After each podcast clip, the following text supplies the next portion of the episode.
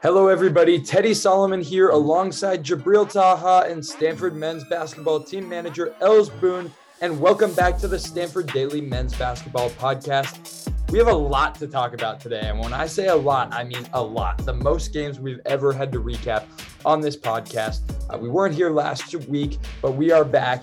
And we have to recap five games today preview two more that are coming up in the week ahead, and then talk about the big picture where Stanford basketball, Pac 12 basketball, everything is at right now at this point in the season. And I think we should hop right into it and start out with that game against USC that feels like it was quite a long time ago at this point. Jibriel, can you give us a quick recap of that one? Yeah, well, certainly top five USC uh, ranked number five at the time, coming into Maples Pavilion, empty Maples Pavilion because of COVID restrictions. And Stanford went toe to toe with them. USC at times looked like they were going to pull away. Stanford always found a way to bring it right back. And in the end, they went on a late surge. And that was all they needed to come out with a huge top five win, currently a quad one win. That might change because USC is on the border of falling out of the top 30 in the net but just a gigantic win on their home court overall. Spencer Jones, 21 points. Harrison Ingram, 21 points. Fantastic performance for those two. They did a pretty good job against Isaiah Mobley. Mobley only put up 16 points. Seven of those were from the line. So really just an overall excellent game from the Cardinal. Uh, they shot 10 for 24 from three. Uh, I didn't even think it was Stanford's ceiling. I thought they could have even played better than they did. Uh, but yeah, they limited the turnovers to only 11 and they found a way to get a huge, huge win. And Ells, what were some takeaways from that huge victory against, at that point, number five USC? Yeah, you know, heading into that game, USC is a team that we, all three of us, talked about not as impressive as a lot of people around the country think. They were not really deserving of their number five ranking, and Stanford kind of showed that. Nevertheless, it was a huge win for the Cardinal, big momentum booster win, and it propelled them into the rest of their week. Um, and it really was just, as Jibriel kind of mentioned, it really was just the Spencer Jones and Harrison Ingram show, both scoring 21 points. No other player hit double digits. James Keefe had a solid eight points. Brandon Angel also eight points. He's had a strong season so far. Um, yeah, it was just a big win for Stanford. They were able to limit Isaiah Mobley a lot. He only had 16, um, and he really didn't even. It didn't feel like at the time that he even scored 16. So uh, Stanford carried out the game plan, got a big win. And I honestly don't necessarily think this is going to be that big of a win come the end of the season. But regardless, you make a big statement when you beat a team that's ranked in the top five, whether they deserve it or not. And uh, I personally think they didn't deserve it at all. I don't think USC is very good. Uh, and there's a reason on that podcast. And you guys know I am wildly, maybe overly pessimistic about this Stanford basketball team.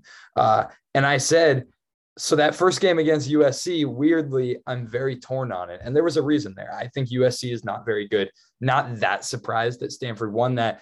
But the biggest, the biggest thing coming out of that game is Spencer Jones having such a phenomenal game, going eight for 15 from the field, 21 points. He's one of those leaders that needs to step up. Jaiden Delaire did not do so in that game. He did not have a big game, but uh, but having Spencer Jones and then Harrison Ingram also having a big game alongside him was good enough, uh, good enough for Stanford to be able to pull out the victory and make a big statement to people that Stanford can play with anyone, maybe. Uh, I, I, don't necessarily think that's the case, but I think a lot of people may perceive it that way, having come out of that game.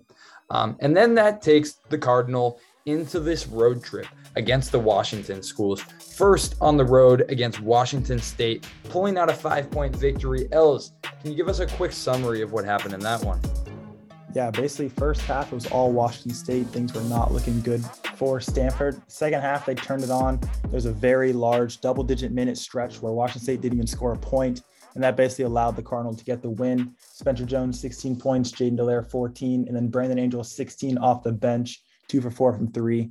It was a good performance in the second half for Stanford, and they got a huge win. Washington State, a very respectable team in the Pac-12.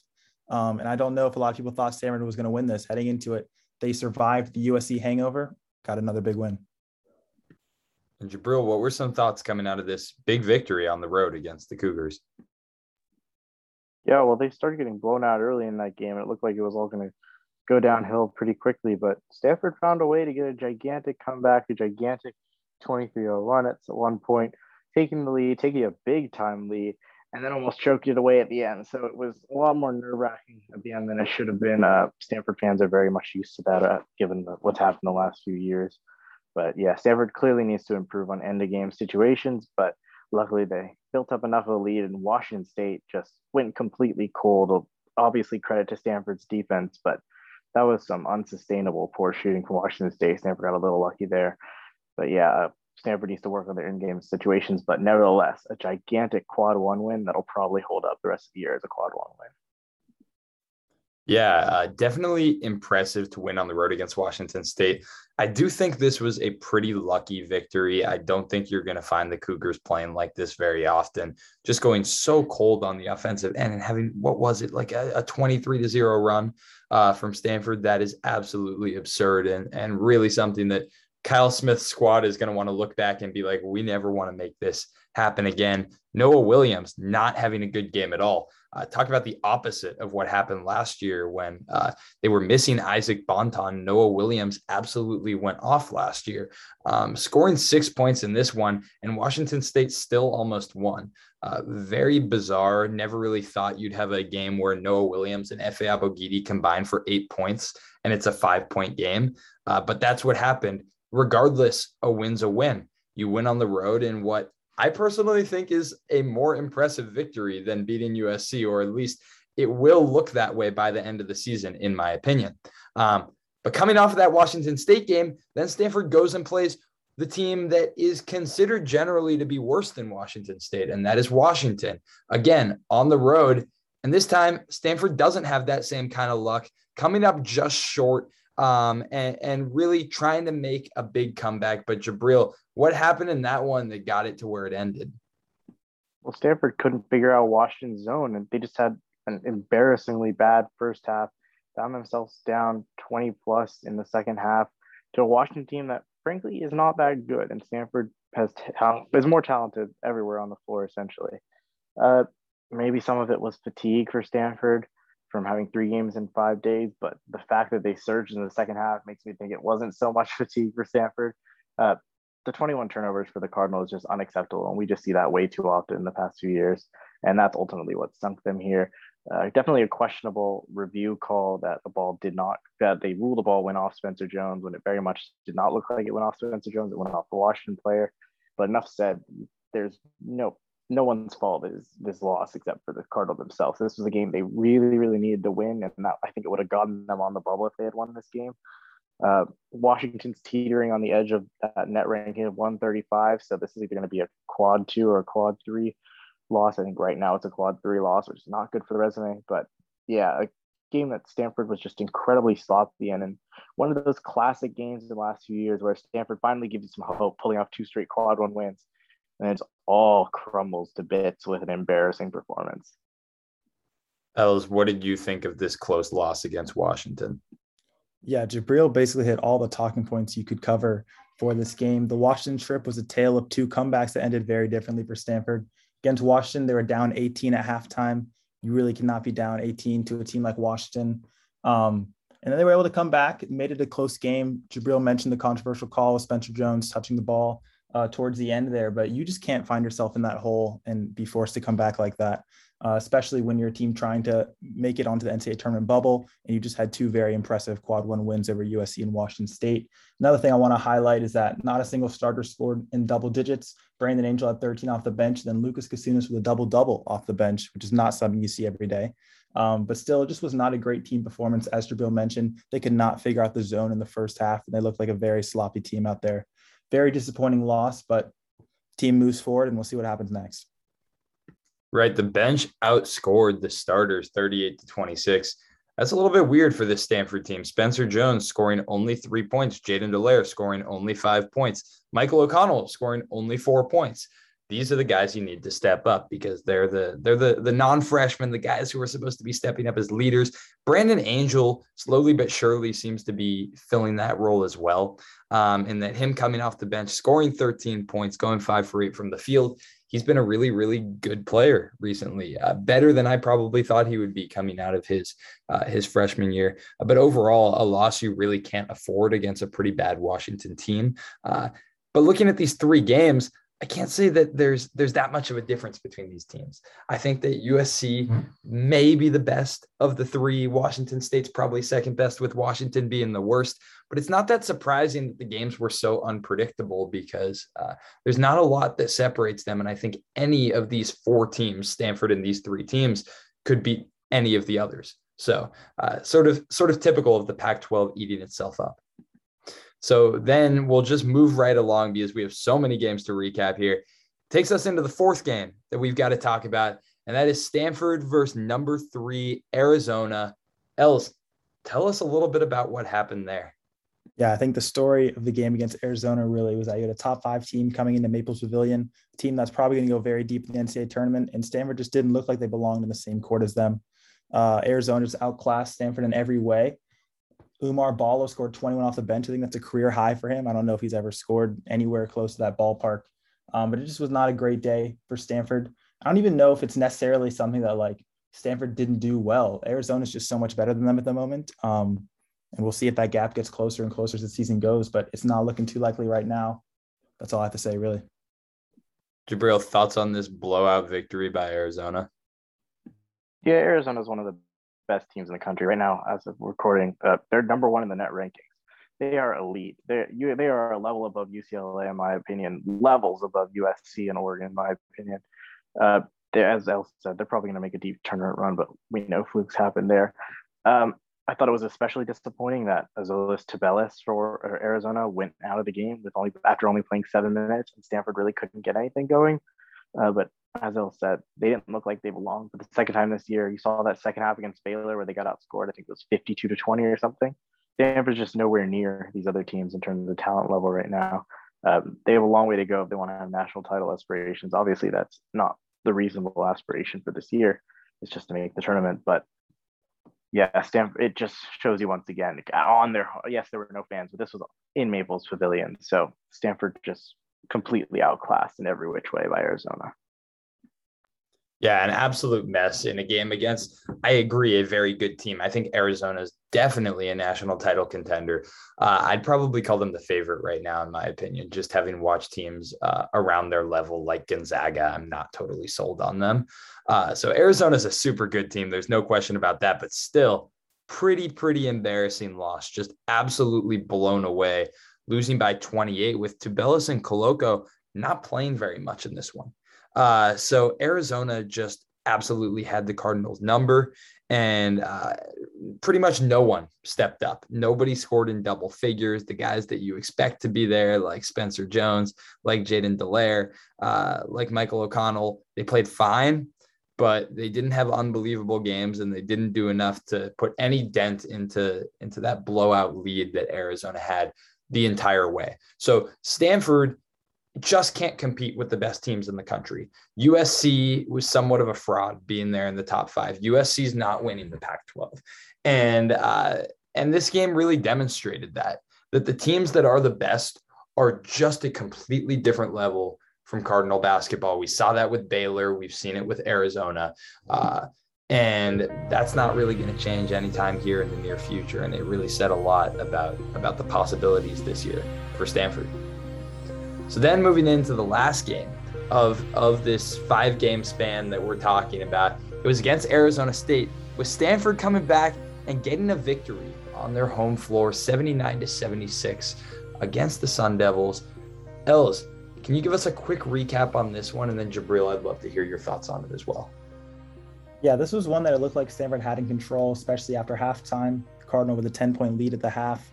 Arizona State had a second half comeback, game really turned into a free throw contest. Stanford shot 41 free throws. Bobby Hurley, of course, upset the entire game. He got suspended uh, for their game that's happening right now as we're recording against USC. Um, yeah, Stanford 41 free throw attempts to ASU's nine. Uh, very huge free throw disparity there. And the game ended, of course, on three free throws for Brandon Angel, which he hit all three to win the game for Stanford. Um, big performers in this one. Michael O'Connell had a big resurgent performance, 16 points, James Keefe, 10 points. He hit a lot of free throws down the stretch, which is not something we've seen from him in the past. Harrison Ingram, 13. And then, of course, Brandon Angel with the game winning points. He had 16 in total. So Stanford did what they had to do to get the win. But of course, we had sweated out a lot more than we thought heading into halftime. And Jibriel, what did you see in this one? Yeah, as, as I mentioned, uh, the free throws, 41 attempts for Stanford compared to only nine attempts for Arizona State.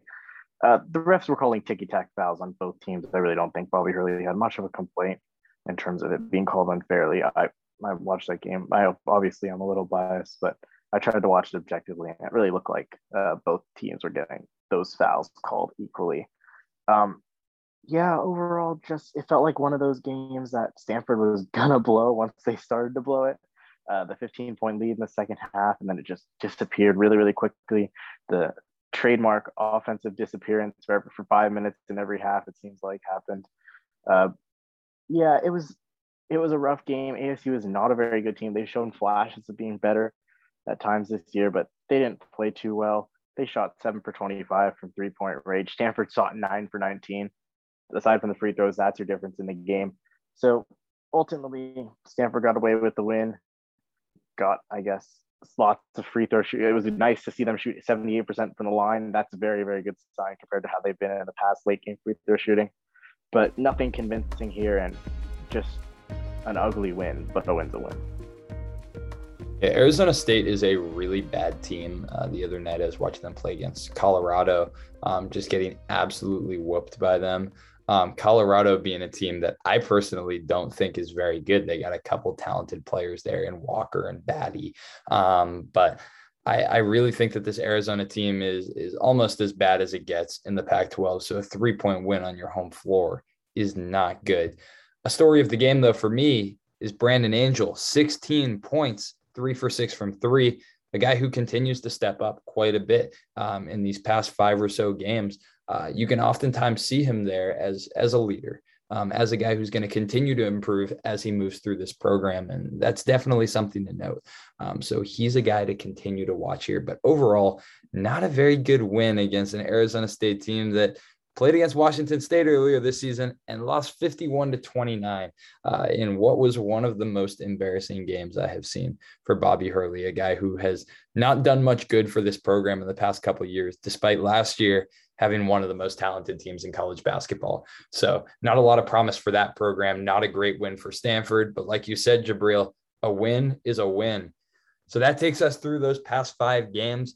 Managed to get through all of them, and now we can talk about the two games in the week ahead both against ranked opponents starting out on Thursday on the road against USC.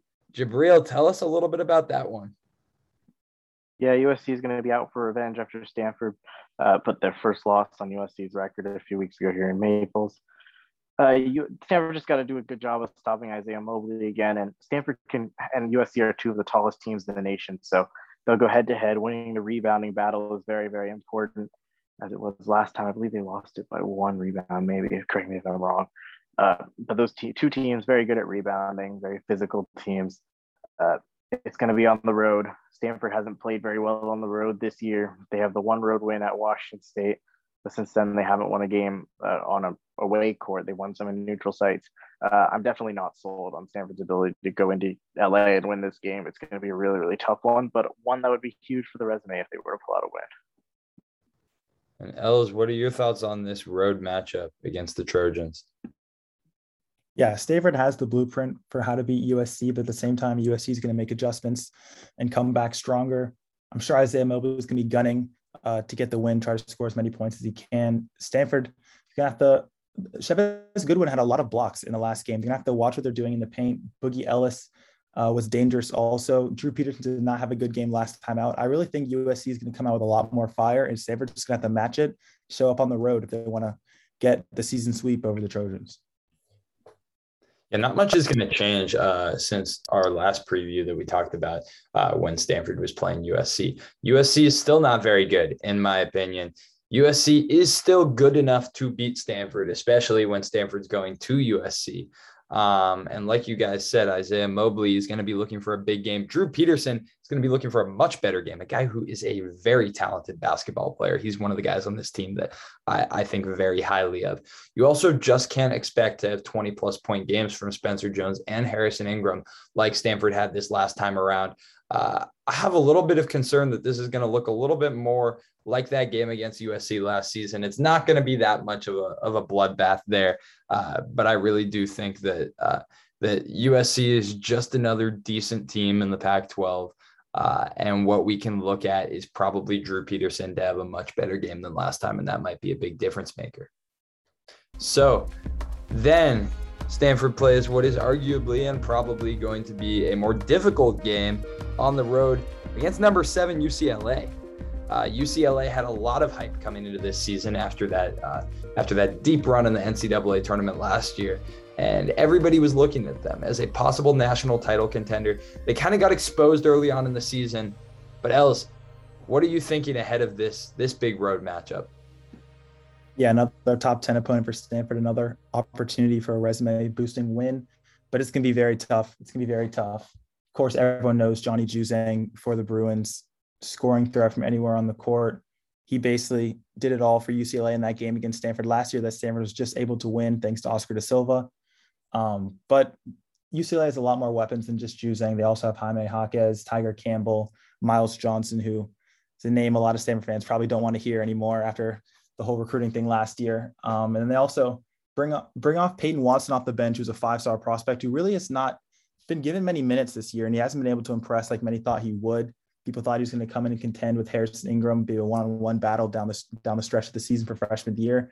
But Peyton Watson just hasn't been getting the minutes and able to do that. Harrison Ingram right now running away with that award. But I think this can be a very, very tough game for Stanford. If they can stop choosing, they have a big shot, but they're going to need all hands on deck they want to get a win here in Pauley Pavilion. Jibriel, what are you looking at ahead of this UCLA Stanford matchup? Yeah, it also says UCLA has all sorts of weapons that can beat. Yeah, uh, I do think they're far more beatable than Arizona is. Uh, I think they're a much better team than USC is also. But on the road, second game of a road trip, uh, it's going to be really, really tough for the Cardinal. I just think UCLA has way too much here. I would agree with that. UCLA is a worse team definitively than Arizona. They're a better team definitively than USC. They just have more talent than USC, quite simply. I think Johnny Juzang is going to cause a lot of problems for this Cardinal squad. I think he's probably going to knowing knowing the fact that Stanford oftentimes plays teams where they just can't contain one player and that one player absolutely goes off. I could see Juzang going off for 30 plus points in this one. I think it is a quality UCLA team and playing on the road right after another hard game is never never easy. So before we talk about sort of big picture here and what's going on with Stanford basketball, Jibriel, we got to make our predictions. And I believe you're one game ahead right now in the predictions. We both predicted all of those three wrong, which was really a, a mess with those three games in the week before. Um, and, and now it's time to talk about these UCLA and USC games. Jibriel, what are your predictions for each of them? Yeah, I think the LA schools just have too much talent on the right now. I think Cardinals can go toe to toe with USC and talent wise sometimes, but uh, otherwise they're just too strong. And I really think that the USC, uh, USC and UCLA are going to win both games. So I'm going over two. Going to. I agree completely. I think uh, Stanford is going to lose both of these games. I don't have a lot of doubt, like I did the last time around pretty much about all those games. But uh, these ones, I'm pretty confident that USC is going to take down Stanford. They're going to learn from that last game. Uh, it's also going to help them playing on their home floor, and they're going to get a pretty big victory here. And then UCLA just has way more talent than Stanford. Uh, I think maybe on Stanford's floor, Stanford can compete with them because I don't think they're that good. Uh, their 20 point loss against Gonzaga is really, really revealing to me because I'm not a big believer in Gonzaga this year in the way I have been in years past. I don't think they're the best team in the country or anything necessarily that close to that. So this UCLA team is good. They're not amazing, good enough to beat Stanford without question. Stanford will go 0 2 this week. So let's talk about big picture and where Stanford basketball is at. It's been a turbulent season. There have been a lot of ups and a lot of downs. Ups including that win against USC, downs including 16 point loss against Santa Clara earlier in the season. So, Ells, what's the big picture here for Stanford basketball? What are the postseason projections on your end? Uh, where do you think Stanford stands in the Pac 12? How's the future of this program looking at this point in the season?